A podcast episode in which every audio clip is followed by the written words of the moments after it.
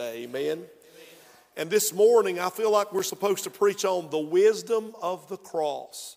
The wisdom of the cross. In 1 Peter chapter 3, verse 18. Would you stand this morning? I know you may say, Preacher Aaron, I'm tired of standing. I'm just going to read one verse. If you would honor the reading of God's word, just one verse. 1 Peter 3 18. For Christ also hath once suffered for sins, the just for the unjust, that he might bring us to God, being put to death in the flesh, by, but quickened by the Spirit. I want to preach on the wisdom of the cross. Father, would you help us now to preach as a dying man to a dying people? Fill us with the power and the presence of the Holy Ghost of God. Use us this morning, God, I pray. Save souls, God. Encourage hearts. Help us, God, today. In Jesus' name we ask it. Amen and amen. One of the young people in the school said, Preacher Darren, why doesn't God just kill the devil? She said, If I was God, I'd just kill the devil and it'd be over. We wouldn't have to deal with it anymore. I thought, what am I going to say to this young girl? God filled my mouth to say, God always does exceeding abundantly above all we can ask or think. And if we can ask or think of, why don't God kill the devil? God will do better in that he killed his son. Killing the devil would have saved nobody. I'd have still been a sinner and lost but slaying his own son saw fit for my redemption. You may say this morning, Preacher Aaron, what is the reason for the cross? I just don't understand it. What is the necessity for the cross? It's one word sin. That's why. You, you, you, turn on the news, every day you hear about violence, murders, rape, drug addicts, sex trafficking, drunkenness, but you never hear the word sin. Life is short, death is sure, sin's the curse, but Christ is the cure. We are cured through the cross of our Lord and Savior, Jesus Christ. Let's say this morning somebody came up to you and punched you in the nose. It hurt, blooded your nose. But by the grace of God, you turned and said, I forgive you. And suppose they said to you, there's no need for you to forgive me. I have forgiven myself. Or imagine someone on the sidewalk said, Both of you is wrong. I forgive both of you. You see, the person doing the punching and the person that's a bystander doesn't have the power to forgive. Amen? It's the one that got punched in the face is the one that's going to have to be doing the forgiving. And this morning, y'all, we held our fist. Sin is us holding our fist to God and punching Him, slaying Him, crucifying Him, that we might have salvation. You see, God, will you hear me, is a holy God. Sin is reproach and rebellion against a holy God. And sin must be dealt with. Think with me for a second. If a judge were to say to a criminal, Well, I'm a loving judge, it's all right, I'm going to overlook your rage, your murder, your drugs, your rape, whatever you've committed, your sin, if I'm just going to overlook it because I'm a loving judge, he's not going to be a righteous judge. You see, if a righteous judge overlooks a crime, he's not a righteous judge. Did you know that in the law, the term jurisprudence, it means that a guilty man who is acquitted by a judge, just let go for no reason at all, it makes the judge to be condemned. The judge would be guilty. At the moment the judge lets go a criminal without any effects whatsoever, just because he's loving, it makes the judge a criminal. It makes the judge guilty. Look it up, it's in the law, it's jurisprudence. Honey, our God is not a criminal. Though He's a loving God, he must deal with sin. And when he put his son on the cross, he became our substitute and he dealt with his son as he would have dealt with any criminal, as with any sinner. He felt the wrath of God. You may say, Preacher Darren, I just think God's a loving God. God's a righteous God, and He just lets sinners go. Honey, He doesn't just let sinners go. He wouldn't be holy, He wouldn't be righteous if He did so. There must be someone to shed their blood that's innocent, and only God could do that. I want to see three truths this morning. Three truths this morning from this verse that tells us about how God deals with sinners and how God forgives sin. If God just simply overlooks sin and leaves sin unpunished, God would topple from his throne of holiness. And honey, God will forever be on the throne. Number one, when I look in this verse of Scripture, I see the vicarious suffering of our Lord and Savior Jesus Christ. The vicarious suffering of the cross. Now, the term vicarious, preacher, that's a big word. What does it mean? It means in place of another, like a substitute, someone that takes your place. Look with me in the verse. The just, who's the just? The righteous. Who's the holy one, the just one? It's Jesus. The just for the unjust. Who's the unjust? The sinner. You and me. Here's Christ, who was virgin born, never sinned, spotless, without blemish, the stainless Son of God, the just dying in the place of the unjust. It is a substitute. And all through the Bible, God has been teaching us the lesson of substitution. We could go to Abraham. God said, Abraham, I'm going to make of you a great nation. I'm going to give you a son. And after following God for years, at a hundred years of age, God gave Abraham a son with his wife who was 90. And I want you to know that after that young man began to grow up a little bit, God said, Abraham, hear my Lord. I want you to take your only son, whom thou lovest, and offer him as a sacrifice upon the place that I show you. And as they traveled, they came, came to Mount Moriah, which is the same place of the temple that wasn't built yet. And it's the same place of Calvary. And Jesus has not died yet. And they got there, and God said, This is the place. And Isaac, that son, said, Father, here's the wood. It's on my back. I've been carrying it. And here's the knife. And here's the fire on the torch. But Father, where is the lamb for the sacrifice? And the father Abraham said, My son, God will provide himself a lamb for the sacrifice. Just trusting that God would raise, uh, would raise Isaac back to life. He laid Isaac down. Here's a willing son laying his life down. Abraham drew back the knife and God spoke from heaven and said, Abraham, Abraham, do thy son no harm. I've seen that you've not withheld from me that thing which is most precious. Let the lad go. And when Abraham lifted his eyes, he looked, and over in a thicket was a ram caught by his horns. And God said, There's the sacrifice for you to give. You see, that ram gave his life in Isaac's place. And I want to tell you that Jesus gave his life in my place and in your place. The just for the unjust. And we see that in Abraham's day. We see that at the Passover. Israel had been 400 years in the middle of oppression and affliction in Egypt. And God raised up Moses to be a deliverer and sent plagues to the land of Egypt.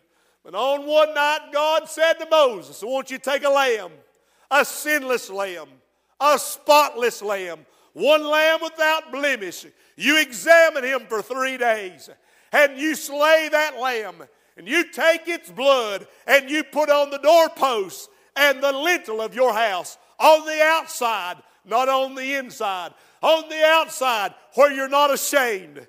On the outside, on the outside, publicly, where everybody can see. I am affiliating myself with the promise of God Almighty. And that night when God came walking through the land of Egypt, when he was looking at every household, he said, When I see the blood, I will pass over you. In every home he saw the blood, he passed over. And where the blood was not, there was a grievous cry as death entered into that house and killed the firstborn. Oh, can you just imagine? I'm the firstborn of my household. Oh, Daddy, make sure the blood has been applied to our house, Daddy, that I might live and not have to go out and die. Amen. I want you to know that God says in 1 Peter chapter 1, look with me in verse number 18, for as much as you know that you are not redeemed with corruptible things as silver and gold, verse 18, from your vain conversation received by tradition from your fathers, but with the precious blood of Christ, as of a lamb without blemish and without spot. To every home that had applied the blood, the death angel passed by that very night. I began to think about how Jesus was examined by the Pharisees, the Sadducees, the Herodians, every devil in, in, in hell. And Pilate himself said, Behold, I find no fault in Jesus. I want you to know that that day, at every Passover at 3 o'clock, is the time they would offer the Passover lambs. They would bring them through the sheep gate into Jerusalem to have them ready for their blood to be shed. And I'm telling you, the same days that the sheep are coming to the sheep gate, Jesus, the Lamb of God's coming through the eastern gate into Jerusalem, and the people are praising him. They're hailing him, if you will. Hosanna, Hosanna. Blessed is he that cometh in the name of the Lord. Can you just imagine the sheep are coming in, the lambs are coming in. And on that Passover, they would take, the priest would take the lamb and take a knife and shed its little, little cut its little throat and shed its little innocent blood. And I'm telling you on that Passover, Jesus, God's Lamb, shed his blood. He had power to lay down his life. He, glory to uh, God, help me preach. He had power to take it back up again. Amen. He laid down his life, the substitution of our Lord and Savior, Jesus Christ. I thought then about the scapegoat, the goat. It's amazing about sheep and goat. Billy Graham said one time on his farm up here in North Carolina, he said they had some sheep. He said we didn't have them two hours and they were all gone. They found one hole in the fence and all the sheep had gone astray because it's just their nature. Say, oh me, that's your nature's to go astray and to find a hole in the fence. He said we had an old goat. We hated that goat. That goat was eating everything around, tearing up the fields, making a mess out of everything. And that old goat, we led him away. We tried to get rid of him. We thought surely he. We went and found our sheep and brought them back but hopefully that goat will stay somewhere else. He said before we got home, by the way the road uh, curves on the, with a car, the, the billy goat had already beat us back home. It's hard to get rid of a say amen. Hard to get rid of a billy goat in your life, amen. They're always butting in, butting in, amen. But there was a scapegoat. The principle of the scapegoat is a substitution. The high priest would take this goat and he would confess all the sins of the people upon the head of the goat. He would take the goat and lead the goat outside the city walls, and there the goat would be put to death. I would remind you that Calvary, Jesus was brought just outside the city walls. He was our scapegoat, goat, shedding his blood that our sins might be forgiven, that we might be saved. Do you see substitution with Abraham? Do you see substitution at the Passover? Do you see substitution even with the scapegoat? I see substitution even in the moment Pilate trying to come up with a genius scheme to get out of having to make a decision about Jesus. He turned to the people and said, You have a custom that I should release unto you a prisoner. Whom will ye that I should release to you? Barabbas, a man guilty of murder, a man guilty of sedition. He is a criminal and is found guilty. Or Jesus, and I find no fault in Jesus. Whom will ye that I should release unto you? And the people said, Give us Barabbas. He said, What then shall I do with Jesus, which is called the Christ? They said, Crucify him, crucify him, crucify him. Pilate washed his hands of that and said, I'm the innocent of the blood of this just person. Take him and scourge him and see to it that he is crucified. And they led our Savior away out to the place where he would be scourged. I can just see maybe a soldier as he takes his keys and he goes back out to where the prison is and he puts his key in the prison door. And back in the corner of that prison, laying on the straw, is a criminal by the name of Barabbas. He opens that cell door. Barabbas, I've come for you. No, he says. Oh, please, no. No, I am guilty of murder. I am guilty of sedition. No, please don't kill me. Barabbas, this is your lucky day. They found someone to take your cross. And he grabs him by the arm, escorts him from that prison cell, out across the judgment hall, looking up on Golgotha, and said, The cross on the left and the cross on the right are two thieves being executed for their sins. And the middle cross, Barabbas, was your cross being executed. You were to be executed for your sins, for your crimes. But this man is taking your place. Do you see the vicarious suffering of our Lord upon that cross? Think about his suffering for a minute. He was in the garden with his disciples. And he prayed and being in agony. Can you imagine the word agonizei? It means that the capillaries and the veins in his body, being under such pressure, were rupturing, coming through his sweat glands. And as he prayed, his sweat became as great drops of blood. And when they betrayed him, when he came to the edge of that garden, and Judas said, Hail, Master, and kissed him on the cheek, he would have kissed the blood of Jesus Christ and rejected it and betrayed him. It's happened here on Sunday mornings when I've preached, when God has dealt with sinners, and you know to be saved and how Jesus gave his life for you, and you kissed the blood, and you turned away and lived a counterfeit life. And only God and you really know that that is true this morning. Barabbas, this is your lucky day to a Roman soldier. That was luck. But to God the Father, that was the plan of Almighty God.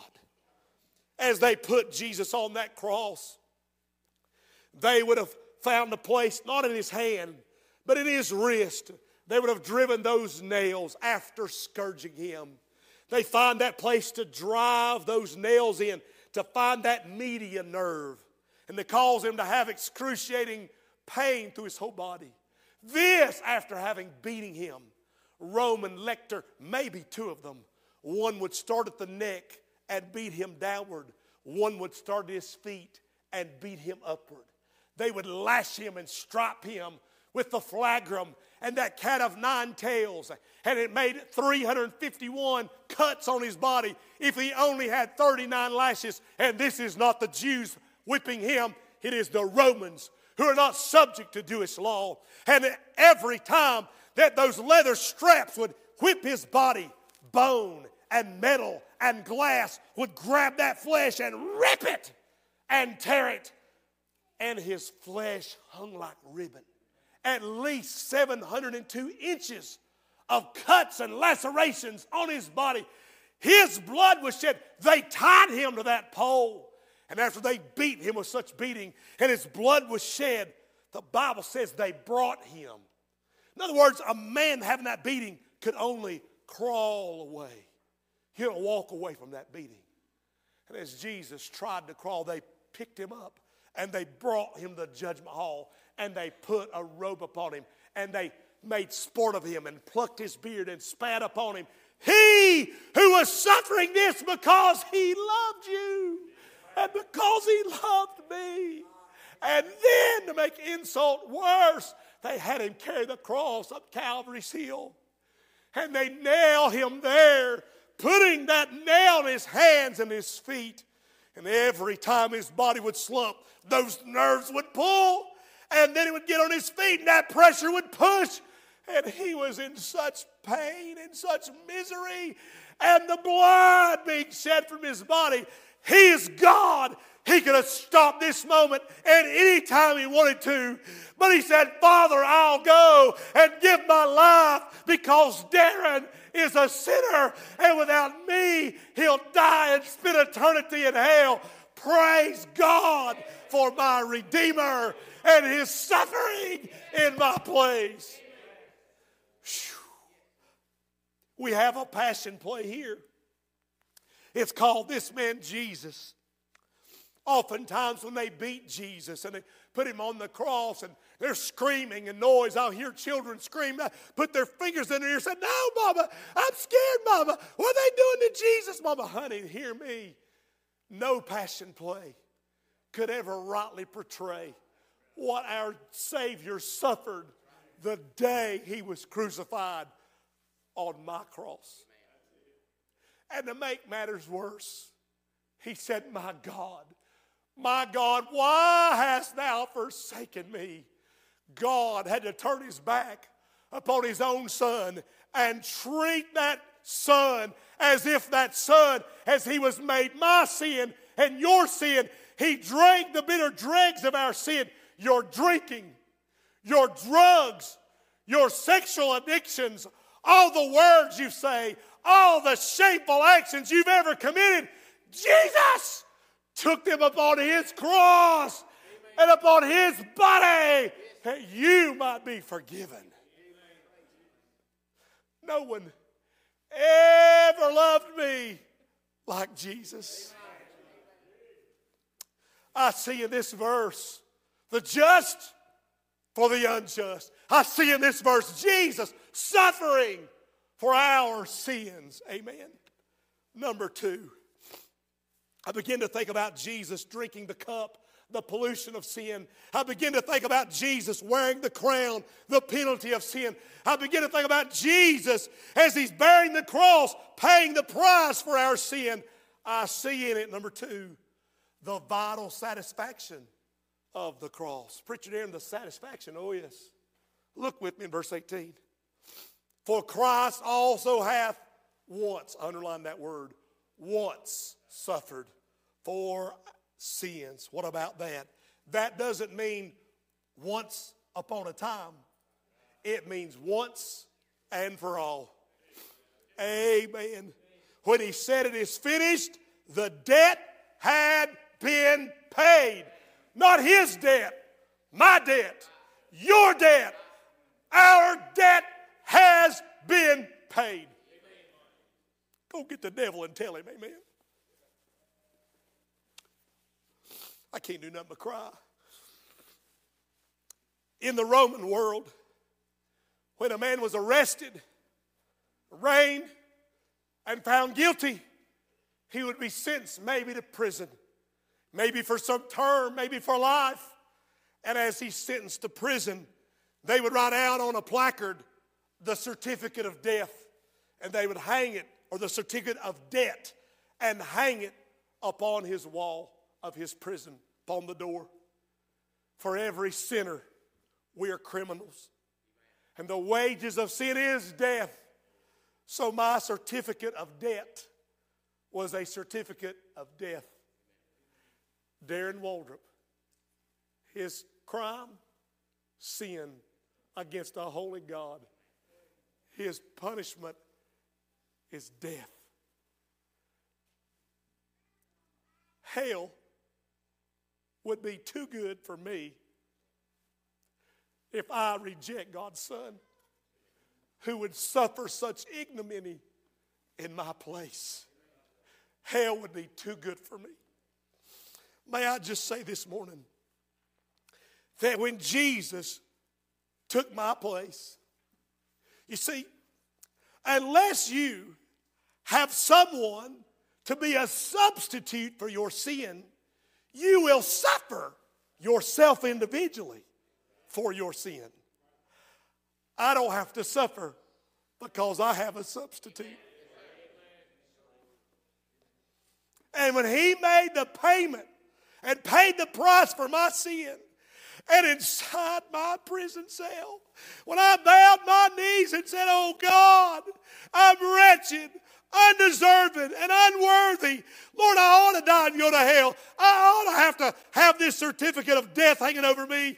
But you, Lord, love me. And if you'd forgive me and have mercy on me, I believe you're the Savior. I believe I'm a sinner. Would you forgive me? In His mercy and by the power of His grace, He wrote, It is finished over my certificate of debt on my prison door he wrote the word tetelestai, which means it is paid in full. Woo! And the prison door, door opened, and he said, Son, that's a family name, you can go free. Your payment has been satisfied. Oh, thank God for that. The Bible says in Hebrews 10 14, For by one offering hath he perfected forever them that are sanctified. Isaiah 53 11. God the Father shall see the travail of his soul, and he shall be satisfied. God was satisfied with Jesus' work on the cross. Hallelujah. I think about the, the word is excruciatus. Ex means out of. Cruce means cross. Excruciatus means out of the cross. Honey, the word excruciating, we get that word, and it comes from what Jesus suffered on the cross to pay your payment to get you out of sin's prison. Thirdly, and I'm done. When I look at this verse, for Christ also hath once, not twice, not three times, honey, he paid one payment, and forever God is satisfied. For Christ also hath once suffered for sins, the just for the unjust. Look at this. That he might bring us to God. He suffered for sin that he might bring us to God. May I just say that you are separated from God today by sin. Sin has separated you. There's no way God will ever even look upon you you except for Jesus. And through Jesus, he might have mercy upon your soul. But as Jesus hung upon the cross, he transcended time and eternity. And that he reached up and grabbed the hold of his Father, and he reached down and grabbed a hold of sinful man, and he brought us together. Will you hear me for a second? The word bring. Oh, what a word here. It's the word prosego. It means to bring one into court before the king. I was in sin's prison. Debt, hang, death was my certificate of death hanging over me. Jesus came, the doors were opened. He said, You're loose to go free. He walks me out of that prison. One day, I'll stand in God's court at the judgment seat of Christ. or I will give, be given rewards for my deeds, or I'll suffer loss of reward for my deeds. And I know I'll be ashamed because my lack of prayer, my lack of devotion, my lack of soul winning, my lack, my lack of love or mercy, I know I'll stand there ashamed. And Jesus will walk up and he'll put his arms around me and he'll say, Father, if you've accepted me and my work on the cross, will you accept Darren? Because he's looking to me. I'm his advocate, Father.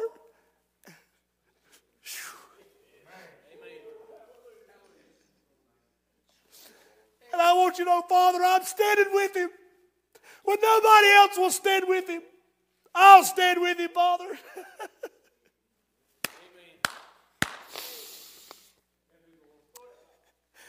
He's brought us to God. Without Him, I would have stood before God alone and I would have heard, Depart from me. I never knew you. And He'd cast me in the lake of fire. But because of the cross and because I've looked upon Him and trusted Him, I'm on my way to heaven. Amen.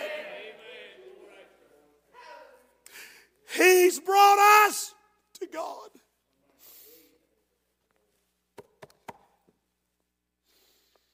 Oh, I've got more I could preach, but I feel like the Lord just wants me to stop right there. You stand to your feet. Your head's bowed, nobody's looking.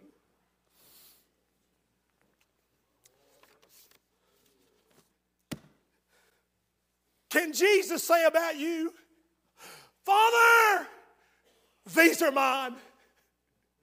If you'll accept me, Father, will you accept them? Man, I'm telling you, that puts me on my face. That puts me on my knees. That puts me in a place of worship. That through the suffering and the atonement and the blood, He shed His blood that I might be able to stand before God as unworthy as I am. Maybe there's somebody today. You need to run this altar and say, Oh God, I was in sin's prison. Death was my sentence. And Jesus ransomed me. and I want to worship you today, Jesus. I want to praise you because my sin has been so heinous. My sin has been so wicked.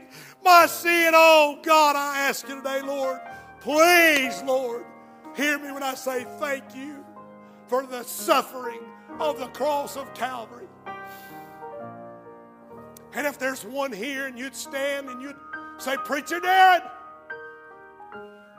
if God were to call me from this life today, I don't know if I'd go to heaven. I don't know if I've ever been saved. I truthfully doubt it today, preacher. Is there somebody you're in the altar, you're standing? Maybe you're watching on the internet, I don't know. Is there somebody that say, Pastor Darren, pray for me? I want to be saved. I'll not bring you down, I'll not embarrass you. But there may be some, I believe with all my heart, in a congregation of this size, there's somebody that Jesus wants to save today, would you let him? You're in sin's prison, son. You know you need to be saved, young lady. I'll not embarrass you. Would you just trust him by putting your hand up and say, Jesus, I need to be saved? We're looking. We're praying. Is there anybody?